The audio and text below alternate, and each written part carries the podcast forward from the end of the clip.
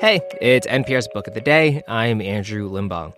People love calling things they don't like Orwellian. It's such an overused term that I'm not even sure what it's supposed to mean anymore. I mean, picture any keyboard warrior throwing the word around, and it's hard to pinpoint where they are on the political spectrum.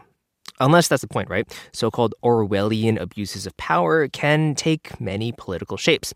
Which brings us to today's book. I think it's fair to say that NoViolet Bulawayo's book, Glory, is Orwellian in more ways than one.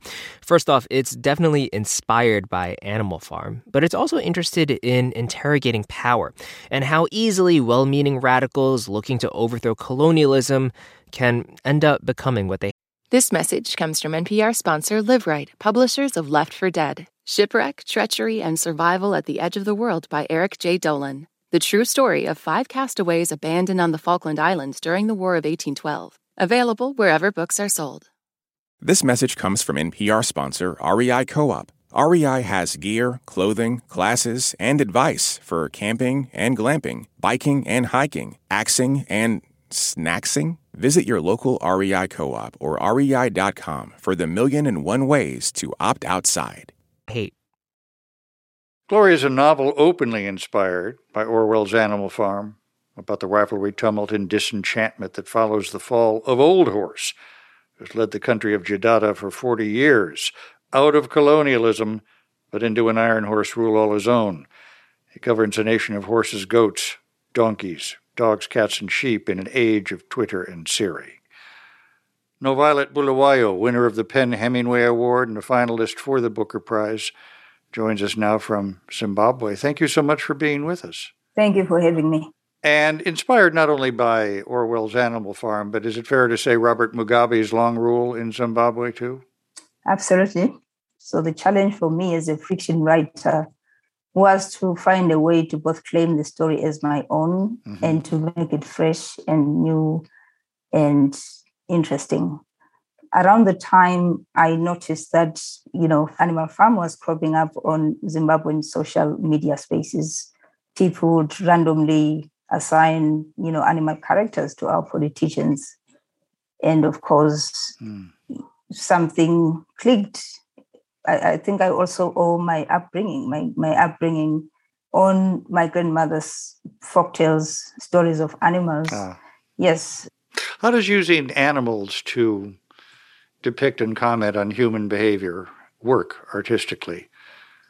I mean, for one thing, horses are the rulers, dogs are the military, cows, goats, pigs, sheep, the citizens. How do you decide what animal becomes what?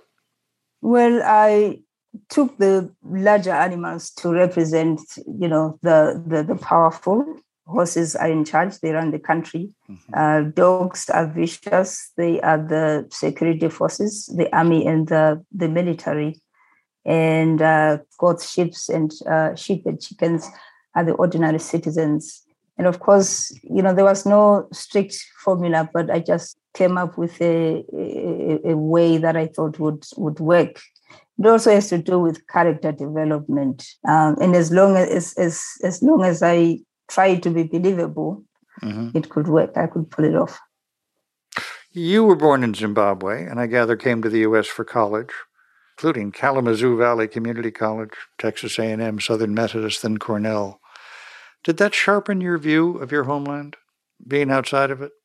No, absolutely, because with that distance comes better perspective you are able to reflect, you are, you are able to stand outside the neat and sometimes comfortable box. Mm-hmm. And most importantly, you are doing so from a space like the United States that is so full of everybody from all over the world.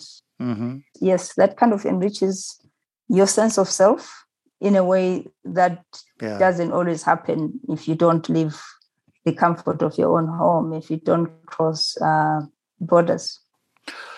At one point, a former revolutionary is asked, What's the best thing about ruling? He says, Wealth. And what's the hardest thing about ruling? He says, Spending it. How and why do revolutions begun in hope, railing against colonialism, begin to resemble what they struggle to overthrow? Yeah, so many ways to answer that question. There's no correct way.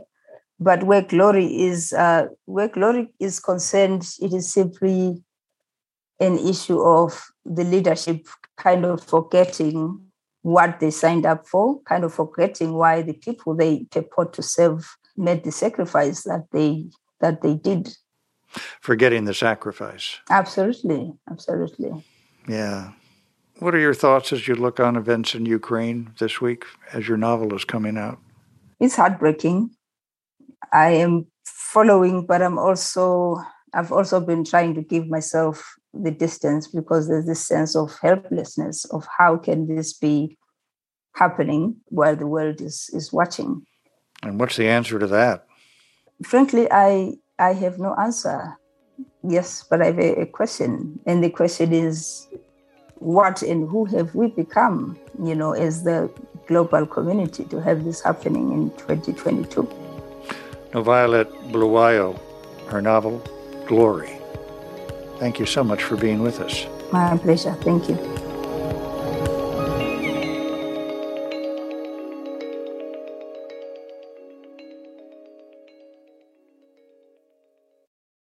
This message comes from NPR sponsor Acorn TV. Acorn TV is brilliant television told brilliantly, from charmingly cozy mysteries to daringly dark dramas. Visit acorn.tv for a 30 day free trial with promo code NPR. Acorn TV, brilliant. This message comes from NPR sponsor, the Capital One Venture X Card. Earn unlimited 2x miles on everything you buy. Plus, get access to a $300 annual credit for bookings through Capital One Travel. What's in your wallet? Terms apply. Details at CapitalOne.com. All that sitting and swiping, your body is adapting to your technology. Learn how and what you can do about it. I really felt like the cloud in my brain kind of dissipated. Once I started realizing what a difference these little breaks were making, there's no turning back for me. Take NPR's Body Electric Challenge.